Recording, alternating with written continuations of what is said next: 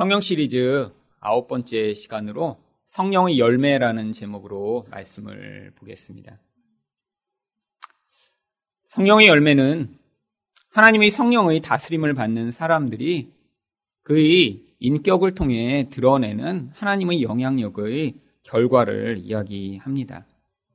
사람이 성령의 열매를 맺었다고 해서 그 사람에게 어떤 특별한 모습이 나타나는 것이 아닙니다. 은사는 그렇지 않습니다. 은사는 평범한 사람은 갖지 않은 어떤 특별한 능력이 나타나기 때문에 아, 저 사람은 저런 특별한 능력을 가지고 있다라는 그런 평가를 받을 수 있죠. 그런데 열매는 그렇지 않습니다. 열매는 그 사람의 인격과 삶을 통해 아주 자연스럽게 나타나는 것이기 때문에 어떤 사람이 이런 성령의 열매를 맺었다고 해서 야, 저 사람은 다른 사람과 다르구나라는 것을 그 열매를 통해서 특별히 분별할 수 있는 것은 아닙니다.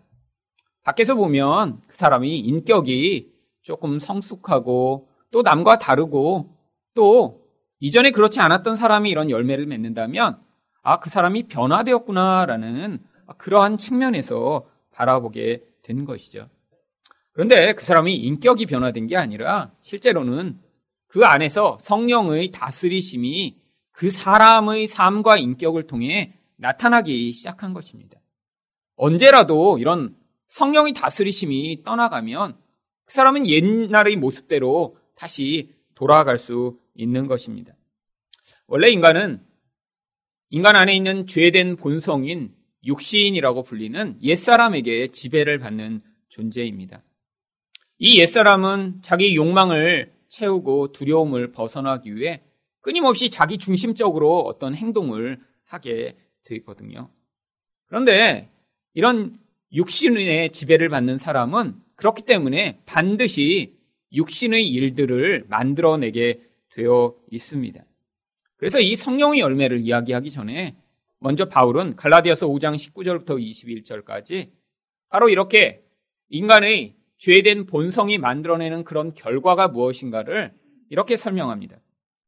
육체의 일은 분명하니 곧 음행과 더러운 것과 호색과 우상 숭배와 주술과 원수 맺는 것과 분쟁과 시기와 분냉과 당 짓는 것과 분열함과 이단과 투기와 술 취함과 방탕함과 또 그와 같은 것들이라. 여기 나와 있는 이 목록들을 살펴보시면 몇 가지 특징들이 나타납니다. 첫 번째로 보시면 이 리스트의 대부분을 차지하는 것이 무엇인가요? 바로 다른 사람과의 관계가 깨어지는 모습입니다.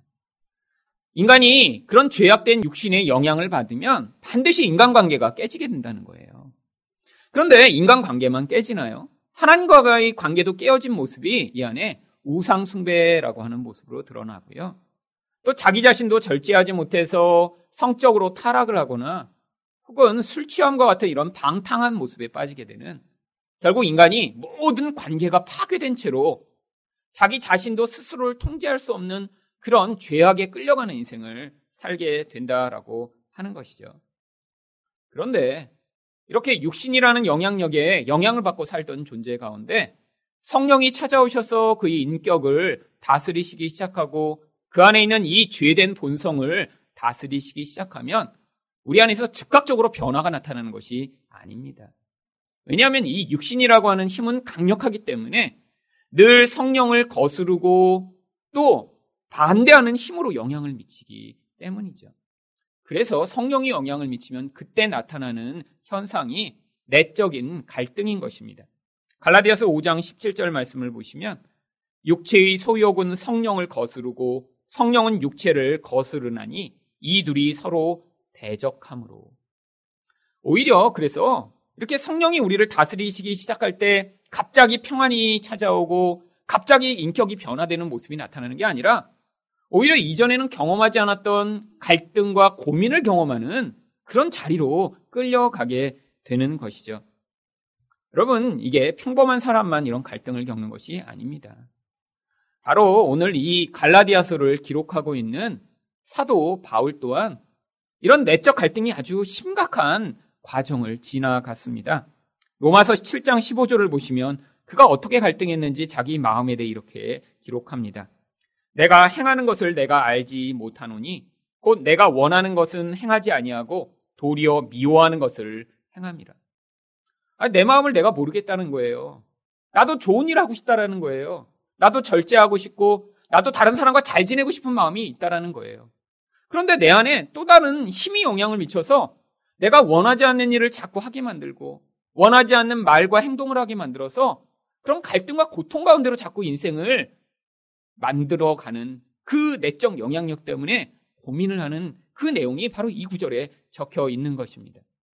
여러분 그런데 이 구절을 자기가 아주 가장 좋아한다라고 이야기했던 한 사람이 있습니다. 바로 미국 전 대통령이었던 빌 클린턴이 자기가 이 성경 전체에서 가장 좋아하는 구절로 이 구절을 뽑았죠. 사실 빌 클린턴도 많은 고민을 했던 거예요. 자꾸 여자만 보면 그 여자랑 이렇게 간음을 하고 싶은 마음이 안에 있는데 아 자기도 나름대로 그게 잘못됐다는 걸 알고 있죠. 그래서 자기가 대통령이 되었을 때 자기가 가장 좋아하는 구절이라고 이 구절을 선택했는데 결국 원하지 않는 일을 하다가 창피를 당하는 그런 결과가 나타난 것입니다. 여러분, 그런데 이런 갈등 가운데서 바울이 또 뭐라고 고백을 합니까? 로마서 7장 22절과 23절입니다. 내 속사람으로는 하나님의 법을 즐거워하되 내 지체 속에서 한 다른 법이 내 마음의 법과 싸워 내 지체 속에 있는 죄의 법으로 나를 사로잡는 것을 보는도다. 여러분 이게 바로 우리의 지금 상황 아닌가요? 마음에서 나도 하나님의 뜻을 잘 행하고 싶어요. 하나님 말씀하신 대로 사랑하고 싶고 더 많이 기도하고 싶고 또 더 선한 그런 하나님 나라의 영향력을 미치고 싶은 마음이 있습니다. 그런데 우리 마음 가운데 놀고 싶고 자고 싶고 나를 위해 살고 싶은 욕망 또한 가득하죠. 결국 이 두 마음이 우리 안에서 끊임없이 갈등 가운데 있다라고 하는 것입니다. 그런데 여기에 해결책을 오늘 갈라디아서 5장 16절에 이렇게 제시합니다. 너희는 성령을 따라 행하라. 그리하면 육체의 욕심을 이루지 아니하리라. 결국 성령을 따라가는 삶이 이 육신으로 말미암는 고통과 갈등을 벗어나게 만드는 그런 길이 된다라고 하는 것입니다. 여러분 그러면 우리가 성령을 따라가면 그 따라가는 결과로 열매가 맺어지는 것인가요? 아닙니다. 열매를 맺는 것은 성령의 일이고 성령이 만들어내시는 결과죠. 하지만 우리에게 바로 이 성령을 따라 살도록 하는 의무와 책임이 존재하고 있다라고 하는 것이죠. 여러분, 그러면 어떻게 성령을 따라 살 수 있을까요? 성령을 따라 산다는 것은 하나님의 말씀을 따라 살아가는 것을 이야기합니다. 결국 말씀을 더 듣고자 애쓰고 말씀을 붙들고 그 말씀대로 살아가고자 몸부림칠 때 바로 그 과정을 통해 여러분 안에 그 말씀을 통해 영향 미치는 하나님의 생명이 성령으로 하여금 여러분 안에 열매를 맺도록 하시는 것이죠. 여러분 또 한 가지 중요한 방법이 있습니다. 말씀만 많이 본다고 되나요? 아니요. 하나님에 대한 절대적인 의존이 필요한 것이죠. 우리 하나님에 대한 의존은 기도로 나타나는 것입니다. 기도를 해서 하나님 이걸 이루어 주세요라는 나의 원함을 아뢰는 기도가 아니라 하나님 내 뜻을 내려놓겠습니다. 하나님 나를 다스리시고 인도하여 주시옵소서라고는 하나님이 뜻에 복종하는 기도를 여러분이 드려 나가시기 시작할 때 바로 성령이 여러분 안에서 여러분을 다스리시고 성령으로 영향을 미치시며 여러분 안에 이런 열매를 맺어 가시는 것입니다. 여러분은 내 여기 나와 있는 이 열매라고 하는 단어는 단수로 사용되어 있습니다. 육체의 일들이라는 그 표현은 복수로 되어 있는데 일부러 바울이 여기서는 열매를 단수로 사용하고 있는 것이죠. 여러분 나무가 이렇게 있는데 여기 나와 있는 이런 성령의 아홉 가지 이렇게 열매처럼 아홉 가지 열매가 이렇게 맺어지는 그런 나무가 있을 수 있을까요? 뭐 여기는 복숭아 열리고 다음까지에는 사과 열리고 여기는 포도도 열리고 뭐 이렇게 막 따로따로 다 열려요. 아니라는 거예요. 여러분 하나님과 이렇게 함께함으로 성령의 다스리심을 받으면 우리 안에 이 열매들이 마치 하나의 열매인데 아홉 가지 맛을 가지고 있는 것처럼 그런 다양성을 가지고 우리 안에 반드시 열매들이 맺어지게 되어 있다라고 하는 것입니다. 그런데 이 열매들이 우리 안에 맺어지게 되면 어떤 결과가 나타나냐면 육체의 일들이 만들어내는 이런 관계가 파괴되는 것과는 정반대의 결과가 나타나는 것이죠. 그래서 성령의 열매가 아홉 가지인데 이 아홉 가지가 원래 헬라어 원문으로 읽으면 세 가지씩 쉼표가 끊어져서 기록되어 있습니다. 앞에 나와 있는 사랑, 희락, 화평이라는 열매, 그 다음에 쉼표가 있고요. 오랩 참음, 자비, 양선이라는 열매 다음에 또 쉼표가 있고요. 이 세 가지, 세 가지, 세 가지로 나누어지는 이 열매들이 각각 어떠한 관계의 변화들을 대표하는 열매이기 때문에 이렇게 세 가지씩 묶어서 성경이 기록을 한 것이죠. 그렇다면 성령의 열매는 어떤 변화를 가져오나요? 첫 번째로 하나님과의 관계가 변화됩니다. 처음에 나와 있는 사랑과 희락과 화평은 하나님과의 관계 안에서의 변화를 우리에게 설명하는 그러한 열매인 것입니다. 여러분, 하나님의 성령이 임하시면 우리 안에 어떤 변화가 가장 먼저 일어나죠? 하나님의 영향력과 성품에 우리가 영향을 받게 되는 것입니다. 바로 그것이 사랑입니다. 그런데 이 사랑이라는 용어는 세상 사람들이 아주 많이 사용하는 용어입니다. 여러분 지금도 이 사랑이란 단어를 빼고 이 세상에서 벌어지는 일들을 이야기할 수 있나요? 연애와 결혼과 또 남녀의 모든 관계, 또 그것을 노래하는 그런 노래와 또 세상 사람들이 그런 사랑과 관련해서 또 영화를 만들고 드라마를 만들고 또 그거에 대한 글을 쓰고 하는 이 모든 일들. 사람들도 사랑에 대한 갈구가 굉장히 많아요. 그런데 이 세상에 있는 그런 종류의 사랑을 이야기하고 있는 것이 아닙니다. 성경에 있는 사랑은 내 마음에 들고 내가 좋아 보이고 나에게 유익이 되니까 좋아하는 그런 사랑을 이야기하는 것이 아니에요. 세상에 있는 사랑은 다 조건적입니다. 그래서 사람들이 사랑을 얻고자 몸부림을 치는 것이죠. 그래서 더 예뻐야 되고, 더 능력이 많아야 되고, 사람들에게 멋지게 보여야 내가 사랑을 얻을 것 같으니까 그런 모습을 갖추고자 몸부림치며 모든 사람들이 살아갑니다. 별로 이렇게 인기를 얻고 사랑을 받고 싶은 마음이 없는 사람들 앞에서는 그럴 필요가 없죠. 그래서 가족 앞에서는 별로 그렇게 꾸미고 예쁜 척 안 합니다. 이미 실체를 다 봤거든요. 그들이 나를 그렇게 나를 무조건적으로 사랑하지 않는다는 거 압니다. 그리고 또 내가 더 노력해도 더 많은 사랑이 주어지지 않는 것도 알아요. 그러니까 집에서 여러분들이 뭐 여러분 배우자에게 더 사랑받고자 아침마다 아, 내가 남편을 위해 화장해야지 이런 건 없어요. 아, 내가 엄마한테 더 사랑받으려면 오늘도 더 예쁜 짓을 하면 되나? 여러분 그러고 아침에 일어나세요? 아닙니다. 그런데 여러분 밖에 나갈 때는 어떻게 하세요? 화장도 하시죠. 또 몸도 깨끗하게 하고 예쁜 옷 입으려고 고민도 하시고요. 왜요? 사람은 사랑받고 싶으니까요. 여러분 만약에 이 사랑에 대한 욕구가 없다면 일단 모든 세계에 있는 패션 사업은 다 사라질 것입니다. 그냥 똑같은 무명 치마 입고 다니면 되지. 이렇게 색색깔로 다 이렇게 다른 옷 입고 다니세요? 그렇잖아요. 그냥 다 똑같이 하얀 옷에 그냥 뭐 통짜 바지에 그냥 그러고 입고 다니면 되죠. 뭐 옷에 대한 관심, 패션에 대한 관심이 다 어디에 있어요? 또 미장원도 다 망하겠죠. 아니 그 비싼 돈을 왜 머리에다 이렇게 쳐 바르죠? 수십만 원씩. 그렇게 여기다 30만 원짜리 파마해도 달라지는 거 하나도 없거든요. 똑같습니다, 사실은. 원판이 똑같은데 머리 달라진다고 사람이 달라지나요? 근데 미용실에 자꾸 부추기는 거예요. 원래 5만 원짜리 파마해도 괜찮습니다. 근데 미용실에 가면 아, 이 약품을 쓰시면 훨씬 머릿결이 부들부들해진다고. 그럼 거기 홀딱 넘어가 버려요. 여러분, 사람의 이 인정받고 사랑받고 싶은 욕구가 결국 사람을 이렇게 만드는 것이죠. 여러분, 그런데 여러분 그렇게 노력해서 애써 보니까 누군가 여러분을 정말로 사랑하세요?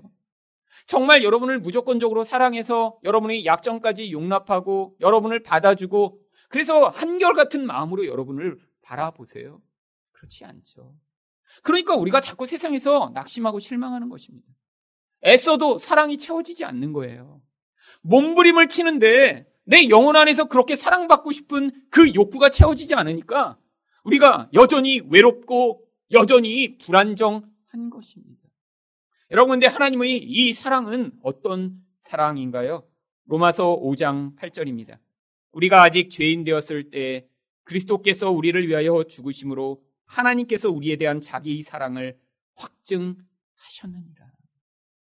여러분, 하나님은 우리가 죄인 되었을 때 우리를 사랑하셨습니다.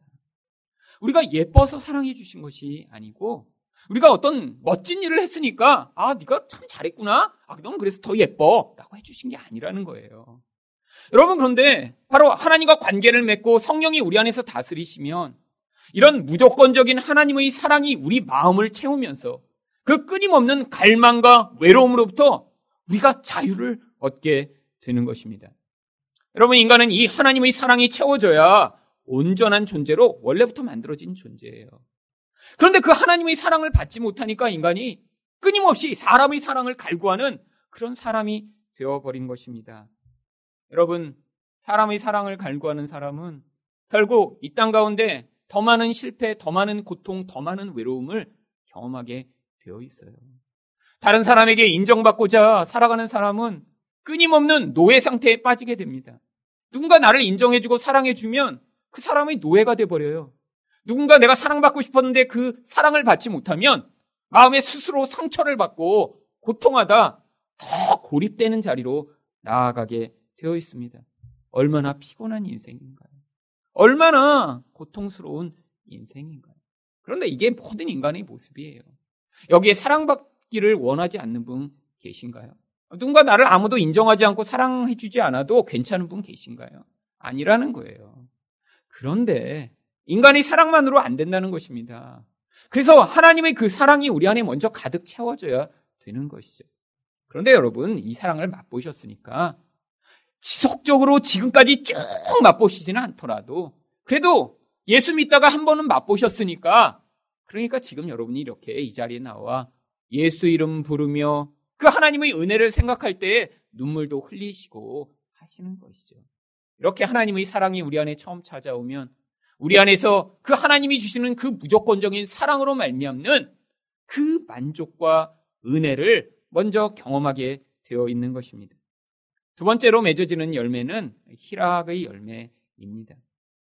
희락은 내 감각적 만족을 통해 얻게 되는 쾌락이 아니라 영혼에 비어있던 나의 영혼이 하나님의 생명으로 체험을 받을 때 누리게 되는 그런 만족과 기쁨을 이야기하는 것입니다. 여러분, 모든 인생은 영혼이 공허하기 때문에 자기에게 주어진 감각을 가지고 그 감각을 만족시켜줄 기쁨을 끊임없이 찾아 헤맵니다. 더 맛있는 거를 먹고 싶고요. 더 재밌는 거를 보고 싶고요. 더 아주 세밀하고 아주 특별한 것을 듣고 싶고요. 더 부드러운 것을 만지고 싶고요. 더 황홀한 냄새를 맡고 싶죠. 여러분, 세상을 한번 보세요. 결국 이 인간의 오감을 만족시켜서 이런 가짜 기쁨, 지속되지 않는 기쁨을 맛보게 해준다고 끊임없이 부추기는 것이 이 세상입니다. 더 향기로운 것을 맡게 해준다고 더 비싼 향수를 만들고요. 더 아름답고 더 자극적인 것을 우리에게 보여줘서 우리가 그 쾌락에 사로잡히도록 그래서 영화 산업과 그런 엔터테인먼트 문화가 만들어진 거예요. 더 고귀하고 남들은 들어보지 못한 소리를 들려준다고 수억 원짜리 스피커를 만들어내고요. 더 맛있는 거를 맛보고 그것을 등급을 매겨서 아, 이 미슐랭 식당에 가서 별 3개짜리 먹으면 정말 감칠맛이 나서 평생 잊어버리지 않는 그런 맛을 맛볼 수 있습니다. 먹어도 그 다음날 되면 잊어먹거든요. 여러분이 그냥 가서 맛있는 걸 먹어서 그게 맛있지 않아요. 굶으세요. 맛있는 걸 드, 드시고 싶으시면. 여러분, 근데 그렇게 해서 맛있는 걸 먹으면 정말 행복한가요? 아니요. 금방 또 배가 고픕니다.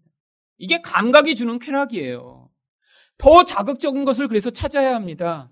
더 맛있고 더 재밌는 것을 자꾸 보고 즐겨야 하는데 그게 우리를 중독되게 만들고 더 깊은 구렁텅이로 끌어 넣는 것이죠.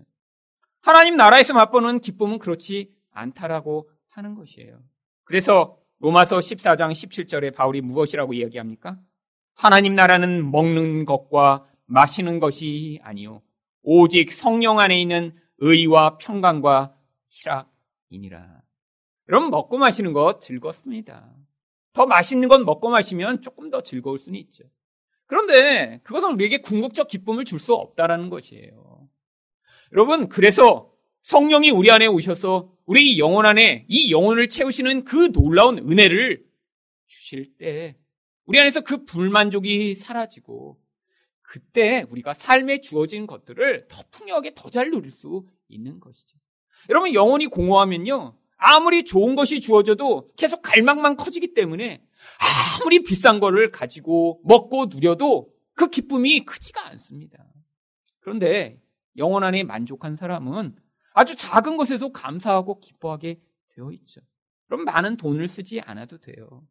열심히 노력하며 나를 기쁘게 몸부림치지 않아도 나에게 주어지는 진짜 만족이 나에게 이미 있기 때문에 삶에서 주어지는 작은 것에도 기쁨을 느끼고 감사를 누릴 수 있는 것입니다.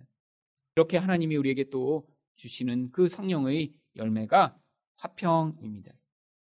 여러분 이 화평이라는 단어는 구약에서 우리가 잘 아는 히브리어 샬롬이라는 단어를 헬라어로 바꾼 것이죠. 여러분, 근데 이 샬롬이라는 원래 단어는 단순한 평화로운 상태를 의미하는 것이 아닙니다. 여러분, 평화가 유지되기 위해 반드시 필요한 것이 무엇인 줄 아세요? 바로 강력한 힘입니다. 여러분, 지금 이 세계가 이렇게 지금 아직 그렇게 전쟁이 없고 평화로운 한 가지 이유는 미국, 중국, 소련, 아니 모든 나라들이 강력한 지금 힘을 가지고 네가 공격하면 나도 보복할 거야라는 그런 마음으로 지금 서로 대치하고 있으니까 지금 어느 정도의 평화가 유지되는 것이죠. 여러분, 지금 세계가 가지고 있는 핵폭탄을 터트려 버리면 이 지구를 수십 번 멸망시키고도 남을 만한 핵폭탄을 다 가지고 있어요. 여러분, 평화는 힘을 통해 얻어지게 되는 것입니다. 여러분, 근데 하나님이 세계에서, 아니, 온 우주 가운데 가장 강력한 분이세요. 우리 하나님보다 더 강력한 분이 있을까요? 아니요. 우리 하나님보다 강력한 존재는 있을 수가 없습니다. 그런데 우리가 그 강력한 하나님과 불화하게 된 거예요. 그때 우리에게 생긴 게 바로 두려움과 불안감입니다. 그래서 우리가 심판에 대한 두려움이 생긴 거고요. 죽음에 대한 불안감이 생기게 된 거예요.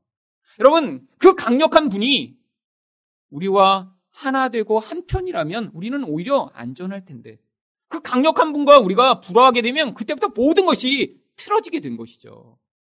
여러분 그런데 이렇게 하나님과 불화한 우리에게 다시 이런 화평이 찾아오게 된 거예요. 어떻게 화평이 찾아왔나요? 로마서 5장 1절입니다. 우리 주 예수 그리스도로 말미암아 하나님과 화평을 누리자. 우리는 하나님과 평화할 수 없는 존재예요. 우리는 하나님과 원수된 존재입니다. 그러니까 우리에게 이 불안과 두려움이 끊임없이 쫓아다니는 것이죠. 근데 하나님과 우리 사이에 예수 그리스도가 바로 그 평화의 인도자가 되셔서 그 예수를 통해 우리가 하나님과 화평하게 된 자리로 가게 된 것입니다. 여러분 이렇게 하나님과 화평한 자, 그 강력한 하나님을 나의 아버지로, 나의 친구로, 나의 보호자로 관계를 맺는 자는 이제 다른 어떤 강력한 세상의 힘들을 두려워할 필요가 없게 된 것입니다. 여러분 사람들이 두려워하는 모든 것들을 보세요. 그게 하나님보다 강력한가요? 아닌데 사람들은 왜 그 세상의 힘들을 두려워하고 그 세상의 힘이 없기 때문에 불안해 하는 것이죠? 하나님을 못 믿어서 그렇습니다.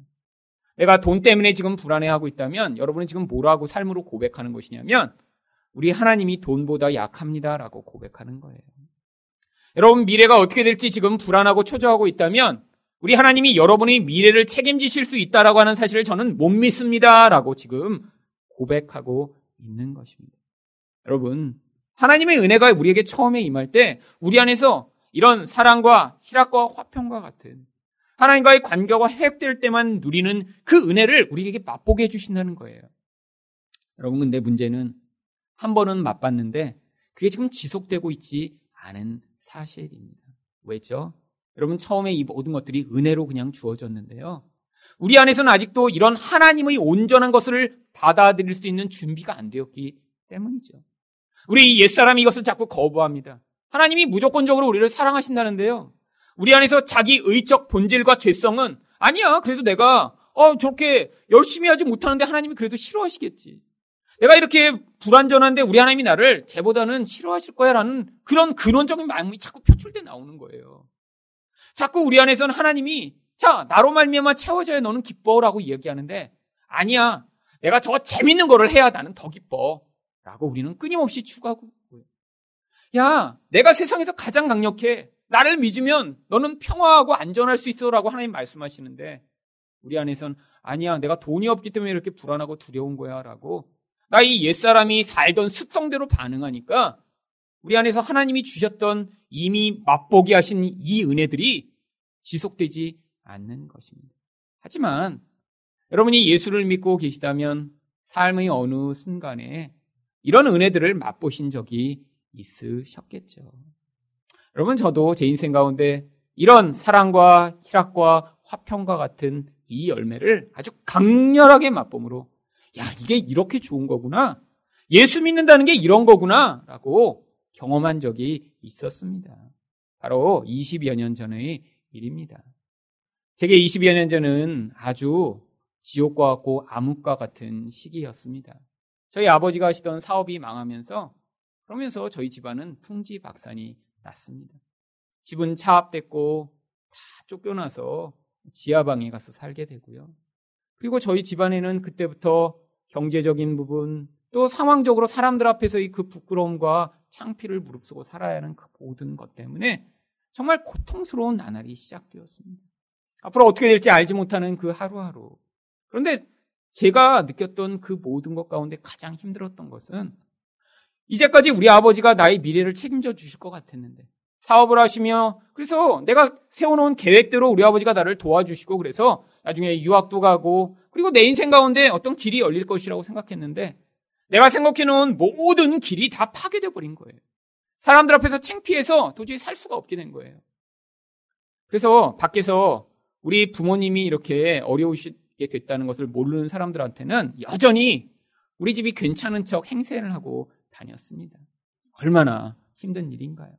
왜? 다른 사람들한테 내 친구한테 우리 집 망했어 이렇게 그러면 친구들이 어 그럼 너랑 이제 더 이상 친구하지 않을 거야. 어집 망했어? 어 이제 너는 부끄러운 존재네. 이렇게 사람들이 볼까봐 너무너무 힘들어진 거예요. 그래서 제 친구 중에 저희 집이 이렇게 힘들어졌다는 걸 아는 친구가 하나도 없었습니다. 어쩔 수 없이 뭐 교회에서 알게 된 분들 그런 사람들한테는 제가 감출 수가 없잖아요. 그래서 교회는 점점 멀리하기 시작했습니다. 왜 사람들이 저를 보면서 어우 저 집 망했대 이렇게 얘기할 것 같은 그 느낌이 너무너무 저를 옥죄는 거예요. 그러고 났더니 제 안에 기쁨이 다 사라졌어요. 우울감이 얼마나 깊었는지 매일매일 죽고 싶은 생각밖에 없었습니다. 그리고 미래가 보장이 안 되니까 그 불안감과 두려움 때문에 견딜 수가 없게 된 거예요. 그렇게 딱 1년 반을 살았더니 이제 몸이 다 망가져서 제가 대학교 4학년 때 어느 날 아침에 일어나려고 아침에 이제 학교를 가려고 눈을 떴는데 몸이 움직이질 않았습니다. 그래서 저희 엄마를 불렀어요. 엄마! 어머니가 오셨어요. 왜? 엄마 눈은 떴는데 몸이 안 움직여. 일어나 봐. 왜 몸이 안 움직여? 힘들어? 어, 제가 몸을 움직이려는데 몸이 안 움직여요. 손을 못 들겠어, 엄마. 몸이 안 움직여. 제가 그렇게 누운 채로 그래서 한 달을 보내게 됐어요. 병원에 실려가서 검사를 해도 원인을 알지 못한대. 원인을 알지 못하죠. 당연히 영적으로 피폐된 상태에서 사실은 신경 쇠약이 결국 제 몸을 그렇게 만든 거죠. 뭐. 그래서 그렇게 한 달을 누워 있는데 매일같이 무슨 생각을 했냐면 죽었으면 좋겠다. 이렇게 사느니 죽었으면 좋겠다. 이렇게 하루하루 사는 게 저한테는 너무너무 저주스러웠어요. 그런데 그러던 어느 날 하나님이 제게 소명의 빛을 비춰주시기 시작했습니다. 이렇게 죽느니 하나님이 도대체 나를 향해 무슨 뜻을 가지고 계신지 기도원에 가서 알아나 보고 죽자라는 마음으로 기도원에 가서 기도를 하다가 그때 소명을 받았습니다. 열방 중에 선지자로 나를 택하시고 부르셨다는 소명의 말씀을 듣고 그때서부터 아, 내가 의미가 있는 인생이었구나. 내가 이렇게 살아있는 게 하나님의 목적이 있었구나. 나는 죽으면 안 되는구나. 라는 생각을 하며 그리고 기도원에서 2개월 정도를 지낸 동안 이제 몸이 다 회복이 되었습니다. 마음도 다 변화가 되었습니다. 그리고 한 두 달 정도 지나서 이제 집에 왔는데 집의 상황은 하나도 변하지 않았어요. 여전히 컴컴한 지하실에 여전히 아무런 그런 환경적 변화가 없는 그런 똑같은 환경으로 들어왔는데 제가 제 침대 앞에 섰는데 눈물이 막 쏟아지기 시작하는 거예요. 두 달 전에 그 자리에 누워서 매일매일 죽고 싶다고 그렇게 생각하고 있었는데 아니 두 달 만에 너무너무 기쁨 가운데 아 정말 이게 사는 거구나 이래서 내가 살아야 되는 거구나 하나님이 나를 이렇게 사랑하시는구나 라는 그 마음이 가득한 채로 이 자리로 돌아오다니 감사의 눈물이며 기쁨의 눈물이었습니다. 얼마나 기뻤는지. 하나님이 나를 사랑하신다는 것 때문에 생각만 하면 눈물이 너무너무 쏟아져서 걸어 다니면서 울고 노래하고 춤을 추며 살았는데 그게 저는 점점 점점 더 깊어져서 나중에는 늘 날아다니며 이렇게 살 줄 알았더니 몇 개월이 지나니까 그 감각이 사라지면서 자꾸 죄의 죄가 드러나기 시작하는 고통스러운 과정이 시작되었습니다. 왜죠? 바로 성령이 만들어내시는 두 번째 열매를 위함입니다. 여러분, 하나님의 이렇게 찾아오셔서 성령의 열매가 두 번째로 맺어지면 어떤 열매가 맺어지나요? 바로 두 번째로 이웃과의 관계가 변화됩니다. 여러분, 하나님과의 관계가 이렇게 처음에 맺어져서 하나님이 이렇게 우리에게 사랑과 희락과 기쁨을 맛보게 하시는 것은요, 은혜로 주어지는 거예요. 내가 뭘 잘해서 하나님이 나를 무조건적으로 사랑하시는 사랑을 맛보게 하시는 것도 아니고요. 내가 뭐 애썼더니 갑자기 기뻐지는 것도 아니고요. 내가 노력했더니 내 안에서 불안이 사라지는 것이 아니라 하나님이 그것을 맛보게 우리에게 맛보기로 주시는 것입니다. 진짜 풍요로운 열매 하나님 나라에 가득합니다. 여러분 그런데 마트에 가셔도 여러분 뭐 하세요? 시식하시잖아요. 먹어봤는데 맛있으면 그거 사시죠? 바로 이 하나님 나라도 그런 거예요. 성령의 열매, 진짜 풍요로운 열매는 여러분 하나님 나라에서 풍요롭게 우리에게 주시겠다고 약속을 하고 계세요. 근데 이 땅에서 그걸 잠깐 잠깐 맛보고 야 이런 거구나 예수 믿는 게. 저도 그때 받은 은혜 때문에 그 다음에 20여 년 동안 계속된 고난에도 하나님을 버릴 수 없고 떠날 수 없었던 것이죠. 너무너무 큰 은혜가 그때 주어졌어요. 이후에 고통스러워도 이게 나에게 더 큰 은혜를 베푸시고자 하는 과정이겠지라고 받아들이게 된 것입니다. 여러분 그런데 하나님이 이렇게 은혜를 맛보고 나면 그 다음에 진짜로 우리에게 요구하시는 게 있어요. 이게 뭔지 아세요? 관계에서 변화된 그런 모습, 이웃과의 관계에서의 변화를 우리에게 요구하시는 것입니다. 여러분, 그래서 우리 안에서 자꾸 이웃과의 관계에서 불편하고 이웃과의 관계에서 온전하지 않은 모습이 자꾸 튀어나오기 시작하는 거예요. 여러분, 그게 여러분의 정상적인 모습입니다. 여러분, 이건 나이가 많이 들었다고 이웃과의 관계가 갑자기 달라지는 게 아니에요. 여러분, 이렇게 성령의 열매가 맺어지지 않은 채 나이가 드신 분들을 만나 보셨나요? 교회 아무리 오래 다녀도요, 이렇게 열매가 맺어지지 않은 사람은 마음 가운데 아주 강력한 그런 미움과 자기 의와 이런 분노를 가지고 있어요. 여러분, 그래서 이 목사들 사이에서 교회 갈 때 제일 주의해야 될 그런 병자들이 있습니다. 그래서 목사들 사이에서는 늘 얘기해요. 어느 교회 이제 간다 그러면 이런 환자는 잘 조심하라고. 그래서 어떤 환자를 조심해야 되네요? 제가 물어보니까 섭섭병 환자를 가장 조심하라고 그러더라고요. 장로님들이나 권사님 가운데 이 섭섭병이 걸리신 분이 아주 많대요. 그래서 아, 이렇게 잘해갖고 처음에 잘하다가 갑자기 하나 섭섭하시면 그때부터 완전히 원수가 된다는 거예요. 그래서 그 섭섭한 분 때문에 교회를 쫓겨난대요. 섭섭하면 절대 안 된대요. 그래서 그 환자들을 먼저 가서 잘 체크를 한 다음에 그 환자들은 특별 관리하셔야 된다고. 여러분, 무엇을 얘기하는 거죠? 왜 섭섭해요? 왜 사람 때문에 마음이 섭섭해서 용서하지 않죠? 바로 성령의 열매가 없는 거예요. 교회 40년 다녀서 권사가 되시고 장로가 되시고 교회 터줏대감처럼 영향을 미치고 있는데 하나님과 관계없는 삶을 살았다는 거예요. 종교 생활을 아주 열심히 한 것입니다. 새벽 기도 빠지지 않은 거예요. 기도도 많이 하셨어요. 봉사도 많이 하셔서 권사가 되고 장로가 되셨죠. 그런데 성령이 요구하시는 바로 이 인간 관계에서의 변화의 열매를 만들어내지 못하니까 아주 사소한 일에도 섭섭해져서 그것 때문에 원수가 되고 싸우는 일이 벌어지는 것이죠. 여러분 여기에 계신 분들은 정말 여러분 마음 가운데 그런 관계에서 하나님이 요구하시는 열매를 만들어내고 계신가요? 근데 이 열매는 어떻게 만들어지죠? 여러분이 진짜 하나님과 관계가 있다면 하나님의 성품을 여러분이 배워서 그분이 하신 대로 다른 사람에게 반응하기 때문에 나타나는 결과인 것입니다. 여러분 노력해서 만드는 열매가 아니에요. 그래서 여기 나와 있는 모든 열매 가운데 첫 번째 열매가 무엇인가요? 바로 오래 참음입니다. 여러분 그런데 이 오래 참음은 그냥 뭘 견디는 것을 이야기하는 것이 아닙니다. 여러분 견디면요 쌓여서 나중에 두 배, 세 배로 폭발해요. 여러분, 그래서 저도 요즘 많이 이제 배우는 게 있습니다. 뭐가 이렇게 약간 마음이 이렇게 꺼림칙하고 불편하면 그때그때 이렇게 얘기를 해야지 제가 이렇게 꼭 참아요. 야, 그래, 그냥 넘어가자, 넘어가자. 이러면 나중에 갑자기 감정이 올라올 때 그냥 너 지난주에도 이랬잖아. 이렇게 하고 자꾸 이렇게 합쳐서 나오더라고요. 참는 게 안 된다는 거예요. 그러면 여기 나오는 오래 참음을 우리가 어떻게 할 수 있죠? 이 참는다는 얘기는요, 견딘다는 얘기가 아닙니다.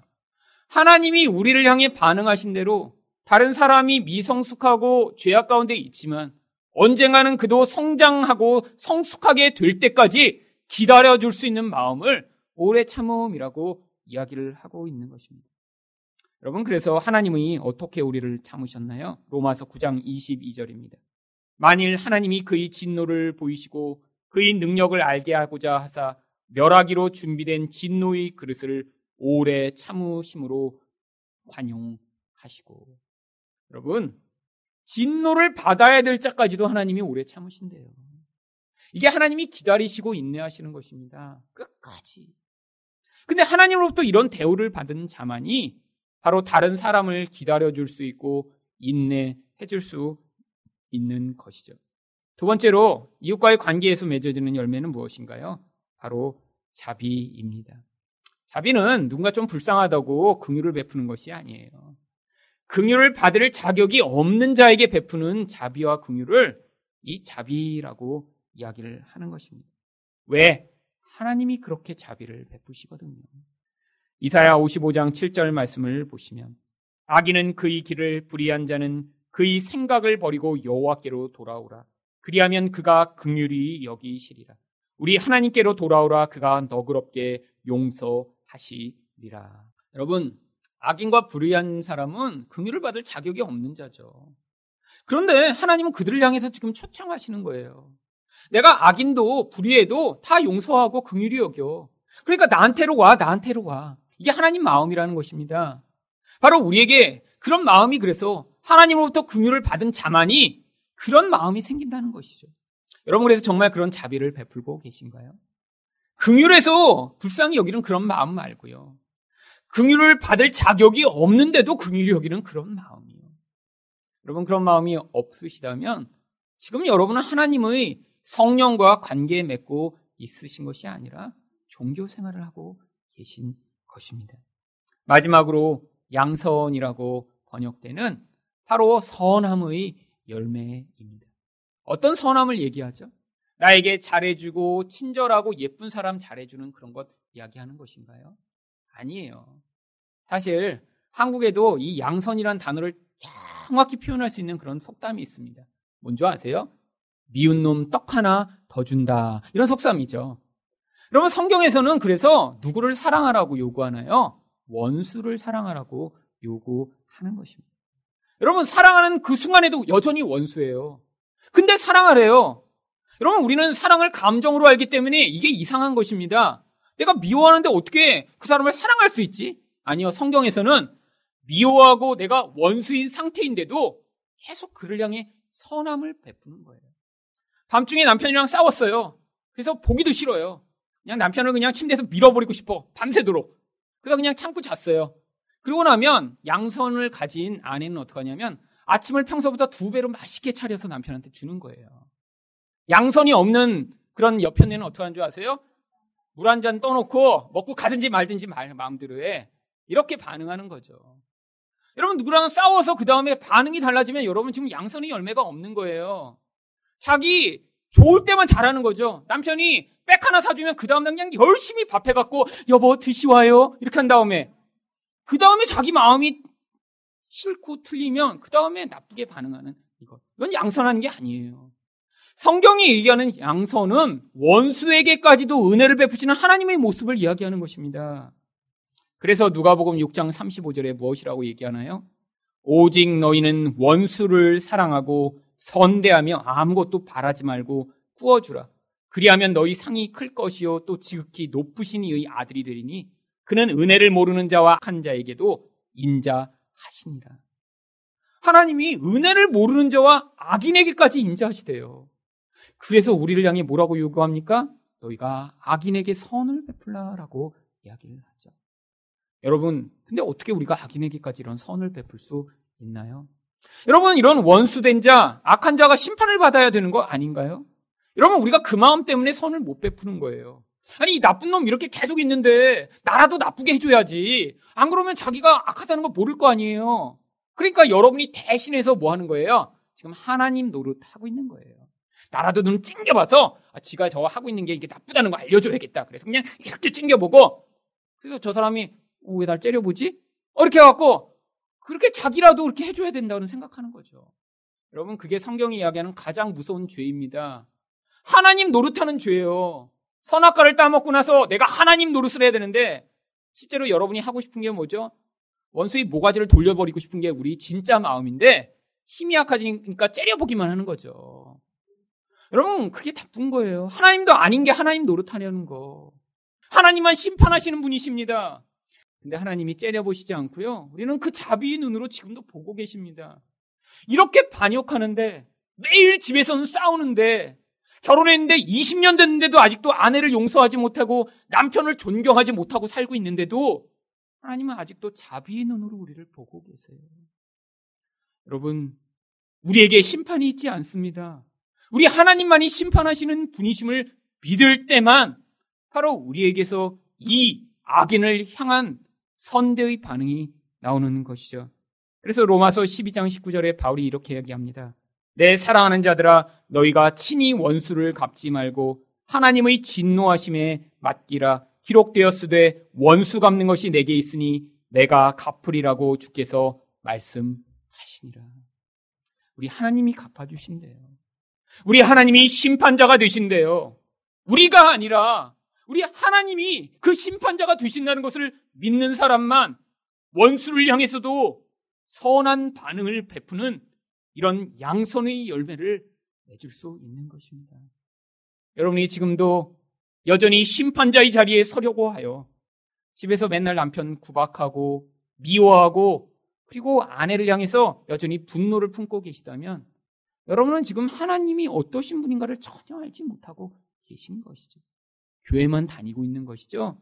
여러분이 지금 성령과 관계없는 육신에 매어진 존재로 살아가고 있음을 증명하는 것입니다. 마지막으로 성령의 열매는 어떤 변화를 가져오나요? 자신과의 관계가 변화됩니다. 여러분, 이 옛사람은 우리 안에서 강력한 힘을 가지고 있습니다. 그래서 이 옛사람에게 영향을 받으면 결국 우리의 자아는 그 힘의 지배를 당해 그 힘이 이끄는 대로 살아가게 되어 있어요. 근데 성령이 오시면 성령이 우리 이 옛자를 하나님의 권능으로 다스리시며 우리 안에서 이 죄악의 힘이 만들어내는 힘보다 강력한 힘으로 우리 안에서 새로운 변화를 만들어내시게 되어 있는 것입니다. 그 첫 번째 열매가 바로 충성입니다. 그런데 이 충성은 내가 어떤 일을 하는데 충성하는 그런 충성이 아니라 말에 대한 신실함을 이야기하는 단어입니다. 여러분, 인간 가운데 가장 다스리기 힘든 영역이 무엇인가요? 바로 말이라고 하는 영역이죠. 여러분, 교회에서도 얼마나 하지 말아야 될 말을 해서 문제가 일어나나요?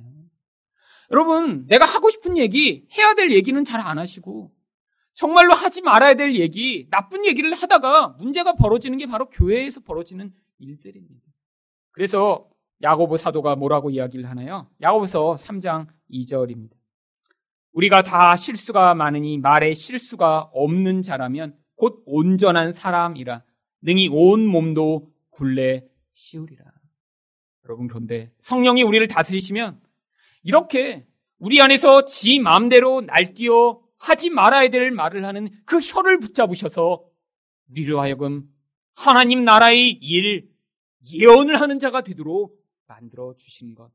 이게 바로 여기 나와 있는 충성이라고 하는 열매인 것입니다.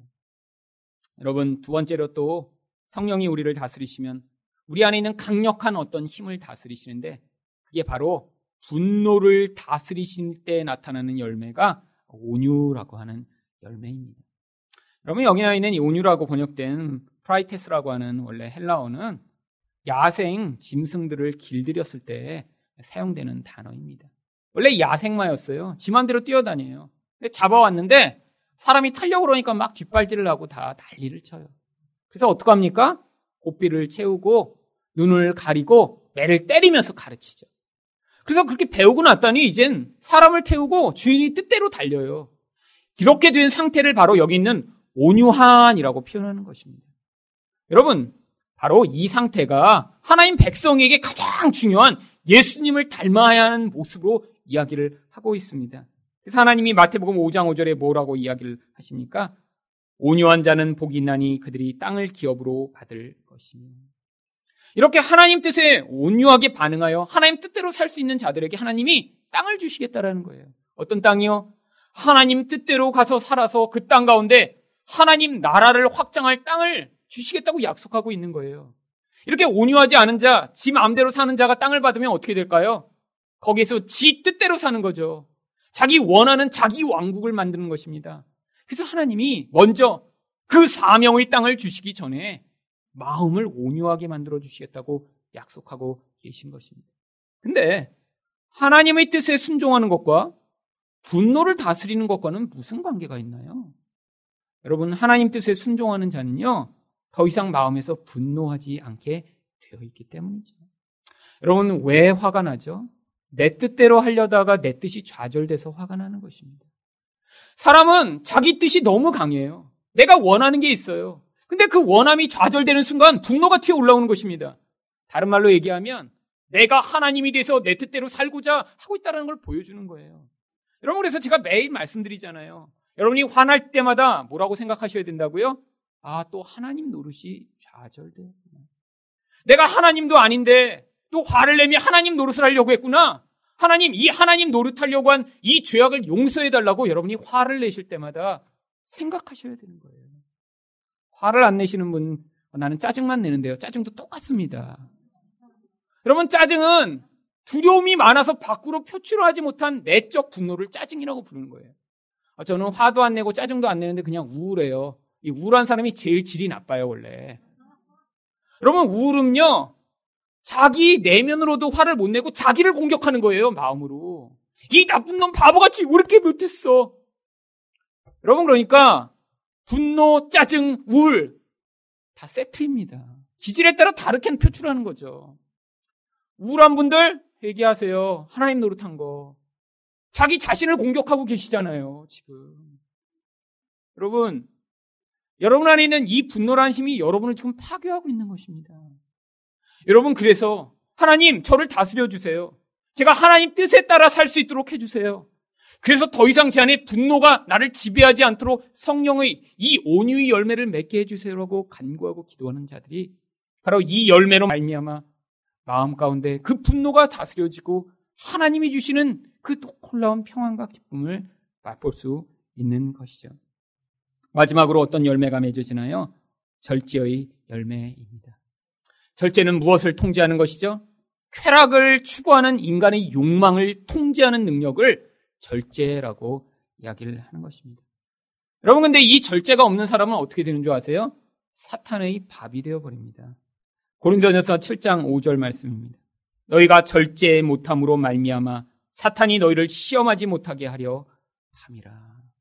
절제를 못하면 어떻게 돼요?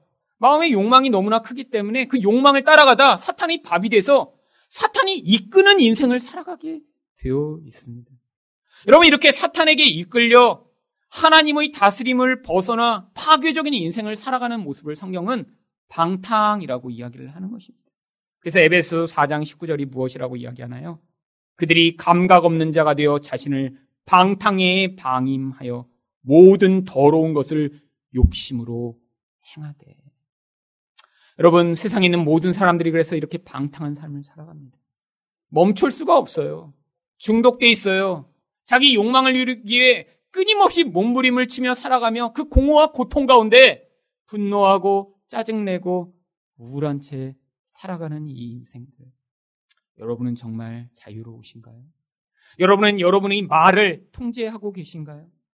여러분은 여러분 안에 있는 그런 내 뜻이 이루어지기 원하는 그 분노를 다스리고 계신가요? 여러분이 욕망을 추구하고 싶은 그 욕구를 다스리고 계신가요? 그것을 다스리고 있지 못하시다면 여러분 지금 하나님 내게 이 열매를 맺게 도와달라고 기도하셔야 되는 것입니다. 그래서 바울은 갈라디아서 5장 24절 25절에 뭐라고 마무리를 하나요? 그리스도 예수의 사람들은 육체와 함께 그 정욕과 탐심을 십자가에 못 박았느니라. 만일 우리가 성령으로 살면 또한 성령으로 행할지. 우리 안에서 이렇게 우리를 열매 맺지 못하게 만들고 갈등하게 만들고 파괴하게 만드는 그 정욕과 욕심이 십자가에 계속 매달리면 바로 우리가 매일처럼 성령과 발맞추어 나가며 성령이 맺게 하시는 이 열매로 말미암아 하나님 나라가 이렇게 좋은 것이구나. 예수 믿는 게 이렇게 행복하구나. 야, 정말 여기서도 이렇게 조금 맛봤는데 이렇게 좋은데. 그 하나님 나라에 가면 얼마나 좋을까라는 그 기대감으로 매일매일을 사실 수 있는 것입니다. 이 성령의 열매를 풍성하게 맺으시는 여러분이 되시기를 예수 그리스도 이름으로 축원드립니다.